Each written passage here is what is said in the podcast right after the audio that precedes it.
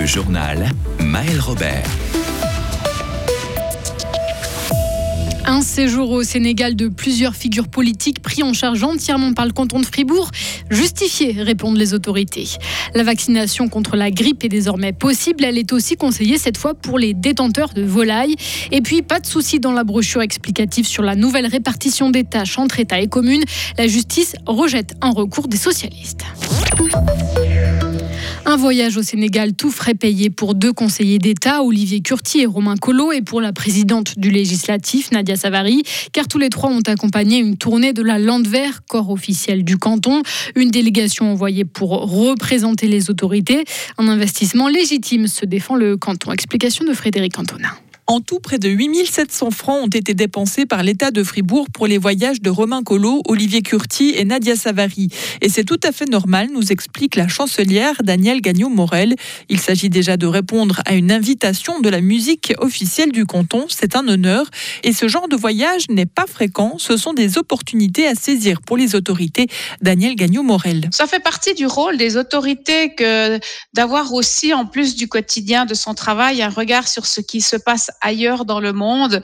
Des expériences comme celles qui étaient proposées par la Landwehr sont des expériences uniques que vous ne pouvez jamais faire à titre euh, privé, mais qui enrichissent fortement votre parcours et votre vision du monde. Donc, euh, c'était une occasion que le Conseil d'État a estimé tout à fait légitime d'engager aussi les moyens de l'État. Une expérience unique, c'est bien ce qu'a vécu Romain Collot. Je n'ai jamais vécu quelque chose d'aussi fort, nous a confié le conseiller d'État par Sur place, il a notamment pu visiter un projet humanitaire de culture maraîchère employant désormais 4000 femmes, un projet soutenu financièrement par la Landwehr et le canton.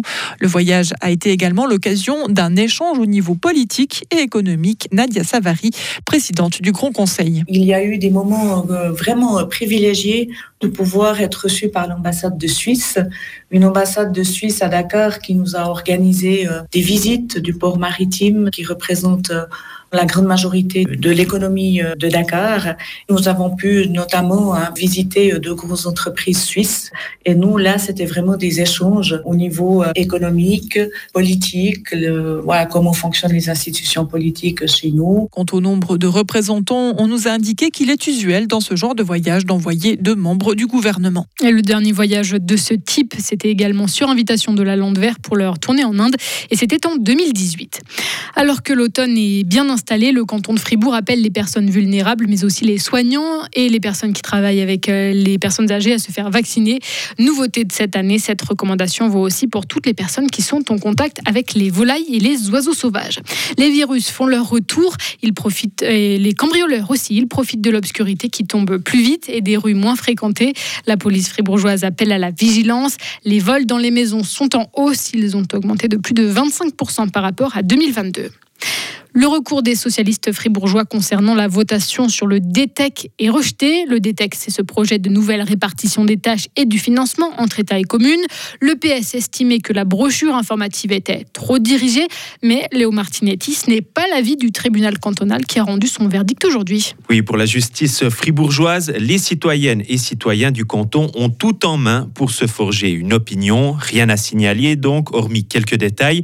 Dans son jugement, le tribunal cantonal reprend les différents points de discorde. Il estime notamment que la brochure explicative est complète et contient les éléments nécessaires à la compréhension de l'objet. Par conséquent, il est injustifié d'y intégrer un argumentaire rédigé par les recourants, d'autant plus que de nombreux arguments s'opposant à ce projet de loi sont présents dans le document en question. La population devrait donc se prononcer sur cet objet le 12 novembre prochain. Merci beaucoup Léo. Les recourants ont maintenant 30 jours pour faire appel auprès du tribunal fédéral, une possibilité que le Parti socialiste fribourgeois va étudier. Le spécialiste de l'alimentation en portion héros va bien fermer son usine de confiture située dans le canton d'Argovie. 48 emplois supprimés d'ici un an. Il explique qu'il a été pénalisé par la baisse de la consommation de confiture en Suisse. Des avions cloués au sol pendant près de deux heures à Zurich cet après-midi. La cause, seulement une panne technique. Le dérangement a duré deux heures. À l'étranger, l'armée israélienne annonce aujourd'hui avoir libéré une soldate retenue en otage dans la bande de Gaza par le Hamas. C'est ce qu'indiquent les autorités israéliennes. La soldate avait été kidnappée lors d'une opération terrestre. Et puis, il avait créé la polémique en embrassant par surprise et sur la bouche une joueuse espagnole au moment de la remise du trophée de la Coupe du Monde de foot. Cet été, Luis Rubiales a été suspendu pour trois ans. Décision de la FIFA aujourd'hui.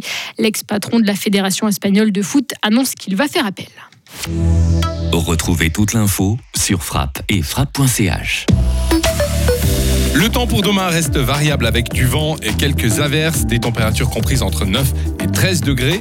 Ce sera plutôt ensoleillé mercredi, mais en revanche, on aura à nouveau des nuages, de la pluie et des vents soutenus à partir de jeudi.